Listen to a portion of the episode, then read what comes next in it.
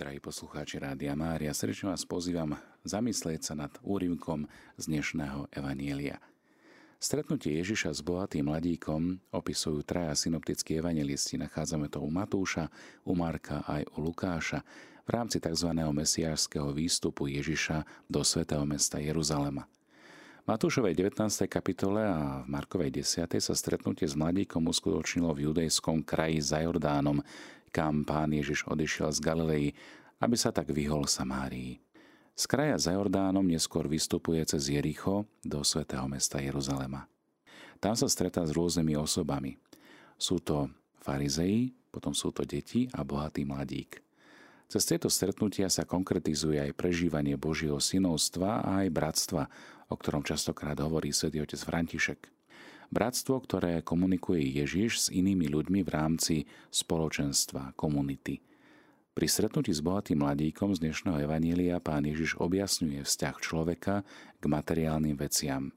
19. kapitola Matúšovho Evanília nám takto vykresluje vzťah k trom základným dobrám ľudskej osoby, a síce k životnému partnerovi, k deťom a k materiálnym veciam. Nasledovníci pána Ježiša majú žiť svoje vzťahy k najbližším osobám a k materiálnym dobrám nie na základe vlastnenia a ovládania, ale ako dar a spoločenstvo. Úrivok o stretnutí s mladíkom tvorí súčasť tzv. perikopy o pravom bohatstve v podobe väčšného života, ktorá má tri časti. Prvá, naša vlast, to sú verše 16 až 22. V tejto stati hovorí o nevyhnutnosti byť slobodný, vnútorne slobodný od hmotných dobier, aby sme dokonalým spôsobom realizovali Božie synovstvo. Druhý úsek tvoria verše 23 a 26, kedy hovorí o bohatstve ako o reálnej prekážke vstupu do Božieho kráľovstva. A napokon v treťom úseku od veršu 27.30 Ježiš slubuje pravé bohatstvo Petrovi a učeníkom, ktorí opustili všetko a išli za ním. Čiže aj naše dnešné zamyslenie sa dá rozdeliť na také tri časti pomocou otázok mladíka z dnešného Evanielia, ktorý sa až trikrát pýta Ježiša postupne na rôzne skutočnosti. Najprv je to otázka, čo dobré treba robiť pre väčší život. Druhá, ktoré prikázania treba zachovávať. A napokon tretia, záverečná otázka, čo mi ešte chýba – Pristúpme teda bližšie k porozumeniu túžby mladíka a Ježišovej ponuky. Všetci traja evangelisti opisujú bohatého muža ako muža čestného, ktorý nikoho nezabil, nescudzoložil, nikoho neokradol, nikdy krivo nesvedčil a ctil si svojich rodičov, otca i matku. Evangelista Matúš predstavuje mladíka v tomto svetle. Lukáš ako popredného muža, čiže ako židovského veriaceho, človeka, ktorý je na významnom poste. Pravdepodobne patria medzi chasidov, tzv. zbožných židov, ktorí milovali Tóru, milovali modlitbu, túžili po Bohu a jeho prítomnosti. Mladík prišiel k Ježišovi a vyjadruje mu svoju úctu oslovením rabi alebo učiteľ. Dokonca k nemu pribehol a klakol pred ním, ako hovorí Marek. Na o týchto synoptikov nachádzame vo oslovení učiteľ dobrý, čiže dobrý rabi, určité zalichotenie pánu Ježišovi, ktoré on síce odmietol a upozornil mladíka na pravý pramen dobra, ktorý je Boh. Ježiš tým nepoprel svoju dobrotu, ani svoje božstvo, samozrejme, ale pozval mladíka uvedomiť si tajomstvo dobra s veľkým D, ktoré vytušil v spojitosti s ním. Mladík sa pýta Ježiša, čo dobré má robiť, aby získal väčší život. Mladíkovi záleží na Ježišovom názore.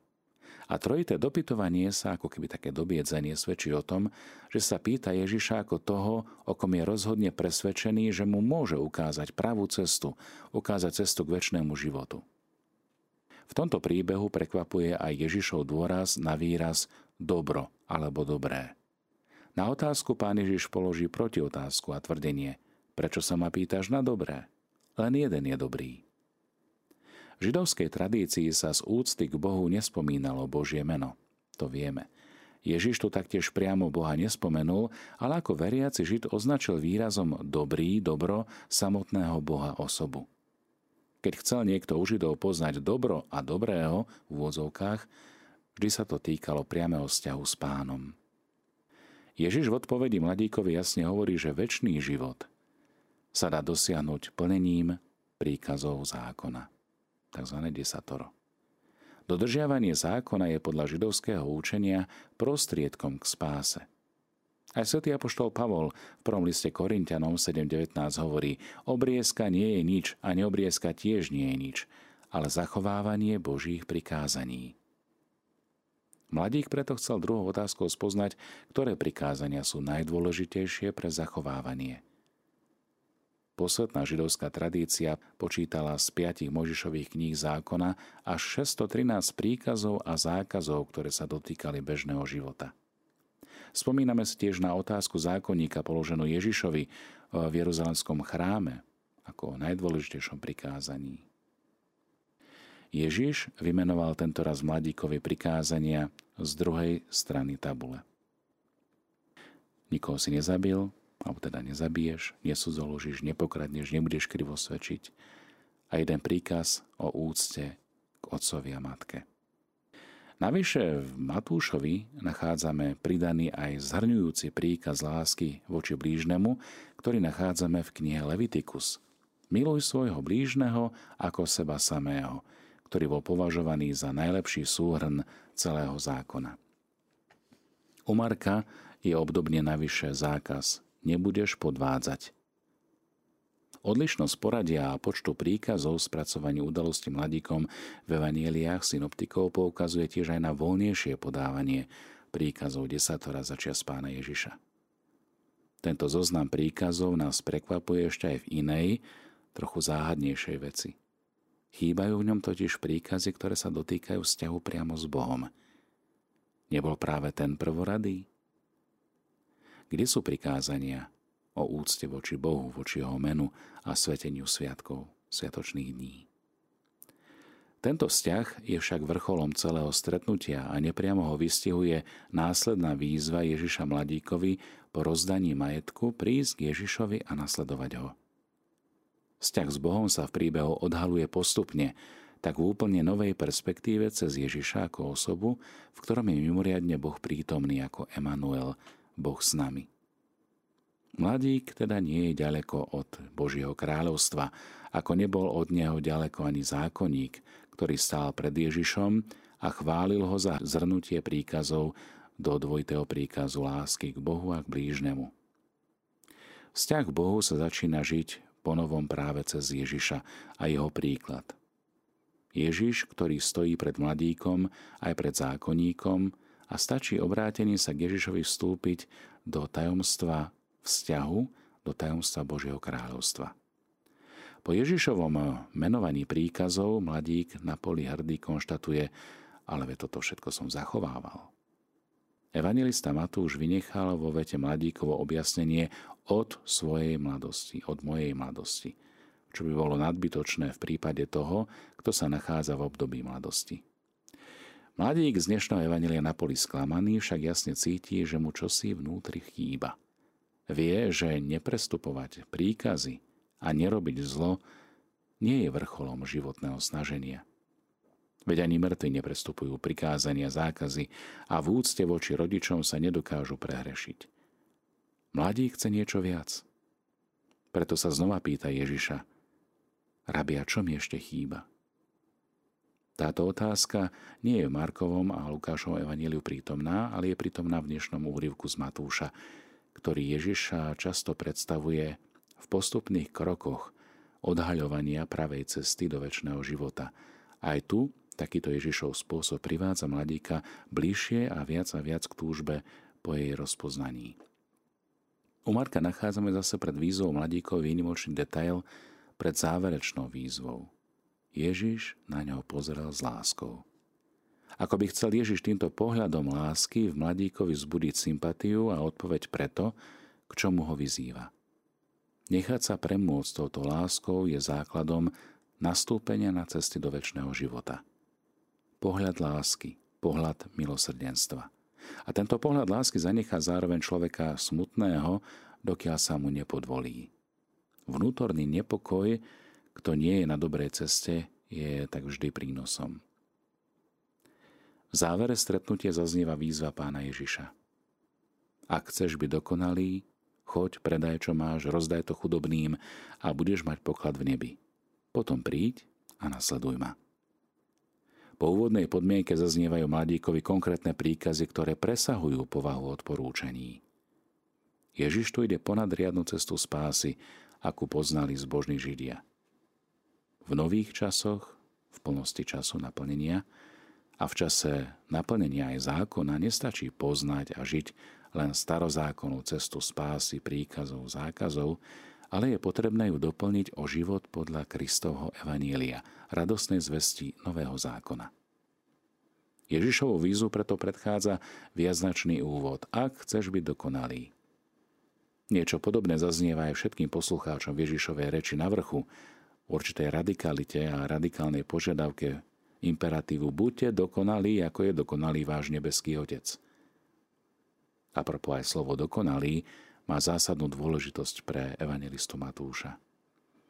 Teleios, grecký výraz, môže znamenať nielen dokonalý, ale aj dospelý, čo by bol opak k mladickému veku pýtajúceho sa chlapca, mládenca z dnešného evanília. Biblickej židovskej tradícii však výraz tamím prekladaný ako teleos, znamená úplný, dokonalý a táto úplnosť označuje nerozdelenú poslušnosť a oddanosť voči pánovi, v Bohu. Význam veľmi dobre zodpovedá aj mladíkovej otázke Rabi, čo mi ešte chýba? Výraz dokonalý sa teda neviaže, ako sa bežne zdá na nejaký ľudský ideál v zmysle dokonalého poznania alebo opravdi väčšnosti, čo je skôr blízke e, gréckému mysleniu a kultúre. Ježiš chce priviesť mladíka k odanosti Bohu cez nezvyčajný spôsob života, ako to urobil už pri povolaní učeníkov.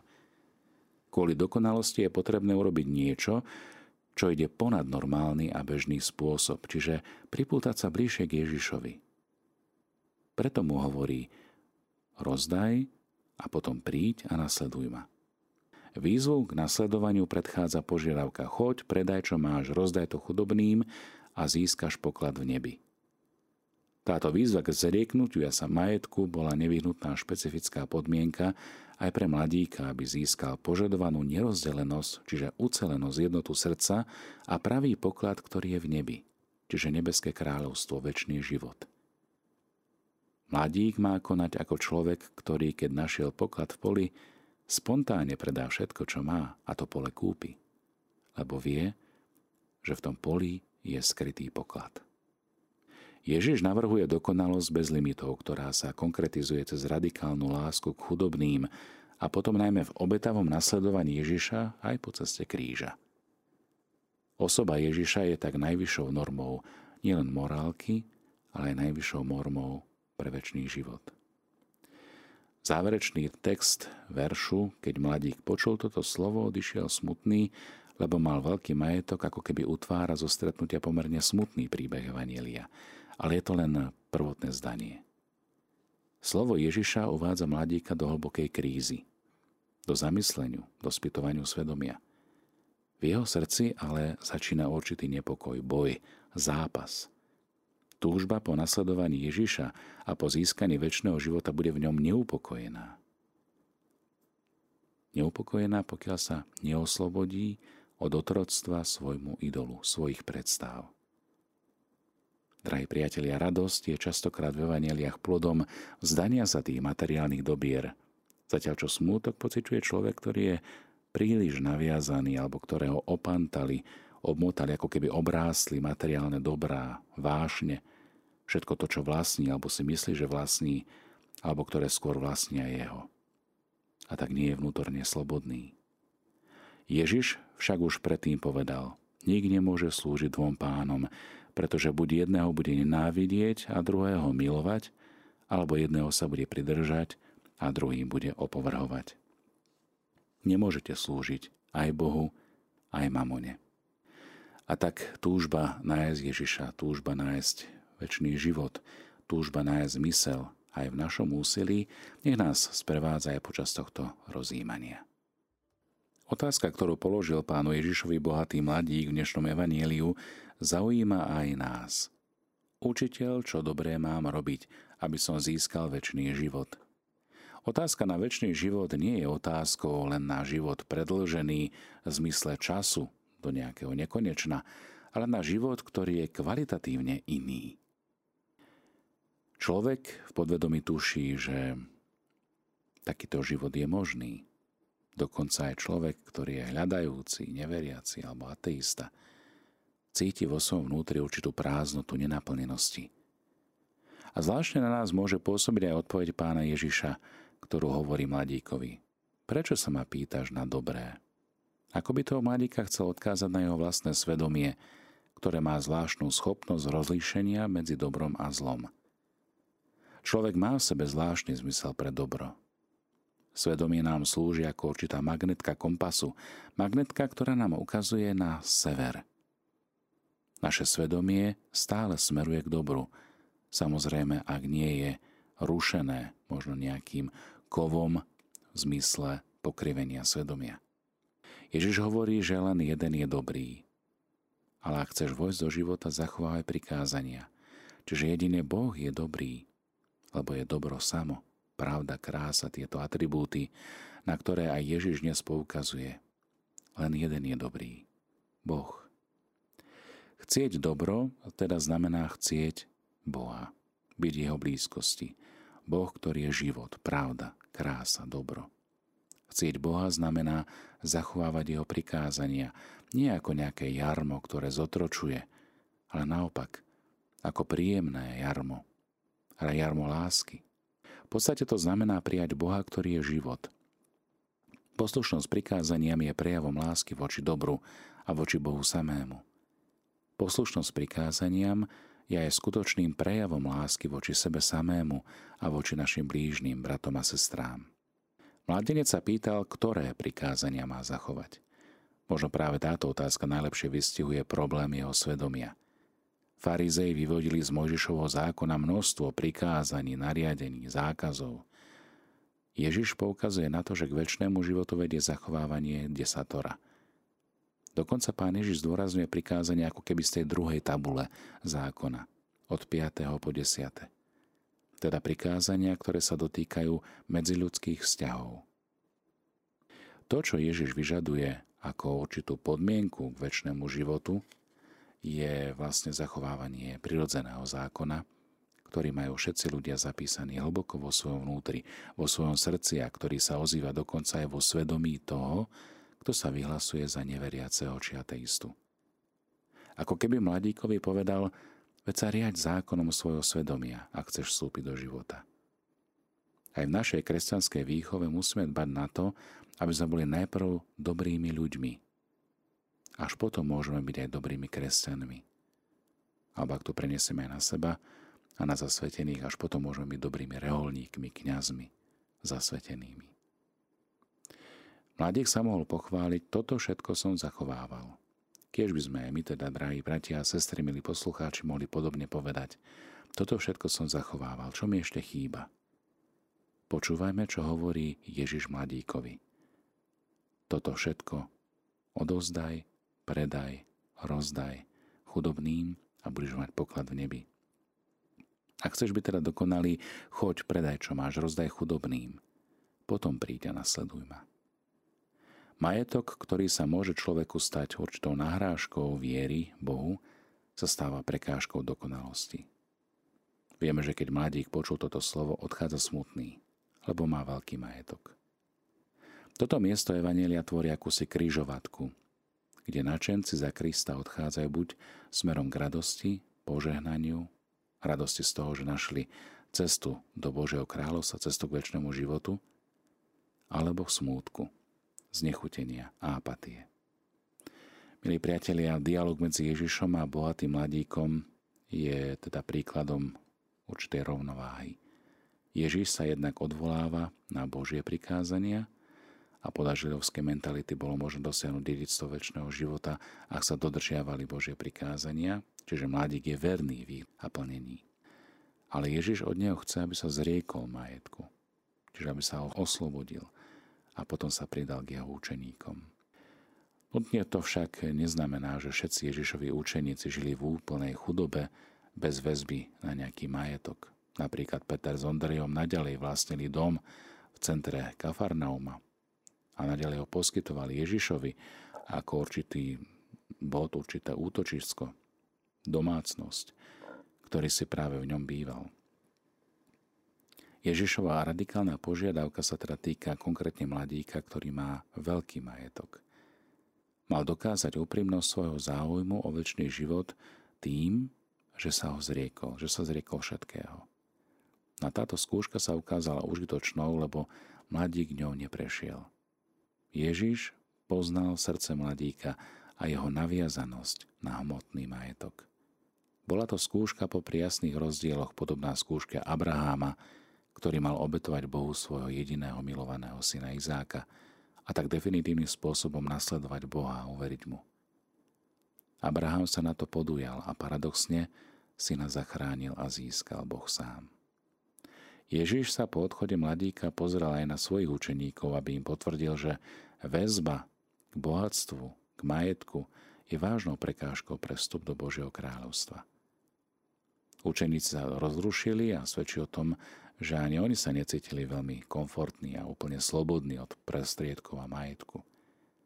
Ježiš chápe ich úžas a preto používa tzv. orientálnu metaforu o nemožnosti, kedy hovorí, že ľahšie je ťavé prejsť cez ucho ihly, ako boháčovi vojsť do Božieho kráľovstva. Od stredoveku veľmi rozšírený výklad o uchu ihly ako o úzkej bráne vedľa hlavnej brány oberá túto metaforu o presvedčivú dôkazovú silu, kde najväčšie zviera Palestíny nemôže za žiadnych okolností vojsť do najmenšieho otvoru v hradbách. Keď učeníci počuli toto slovo, veľmi sa divili a hovorili, kto potom môže byť spasený. Ježišova odpoveď zapadá teda do teológie daru, keď im povedal, ľuďom je to nemožné, ale Bohu je všetko možné, lebo spása je vždy Božím darom. Nech teda, milí priatelia, aj dnešné evanelium nás sprevádza v tomto rozlišovaní a v tomto ochotnom nasledovaní pána Ježiša. Nech nás v tom sprevádza aj Božie požehnanie. Mene Otca i Syna i Ducha Svetého.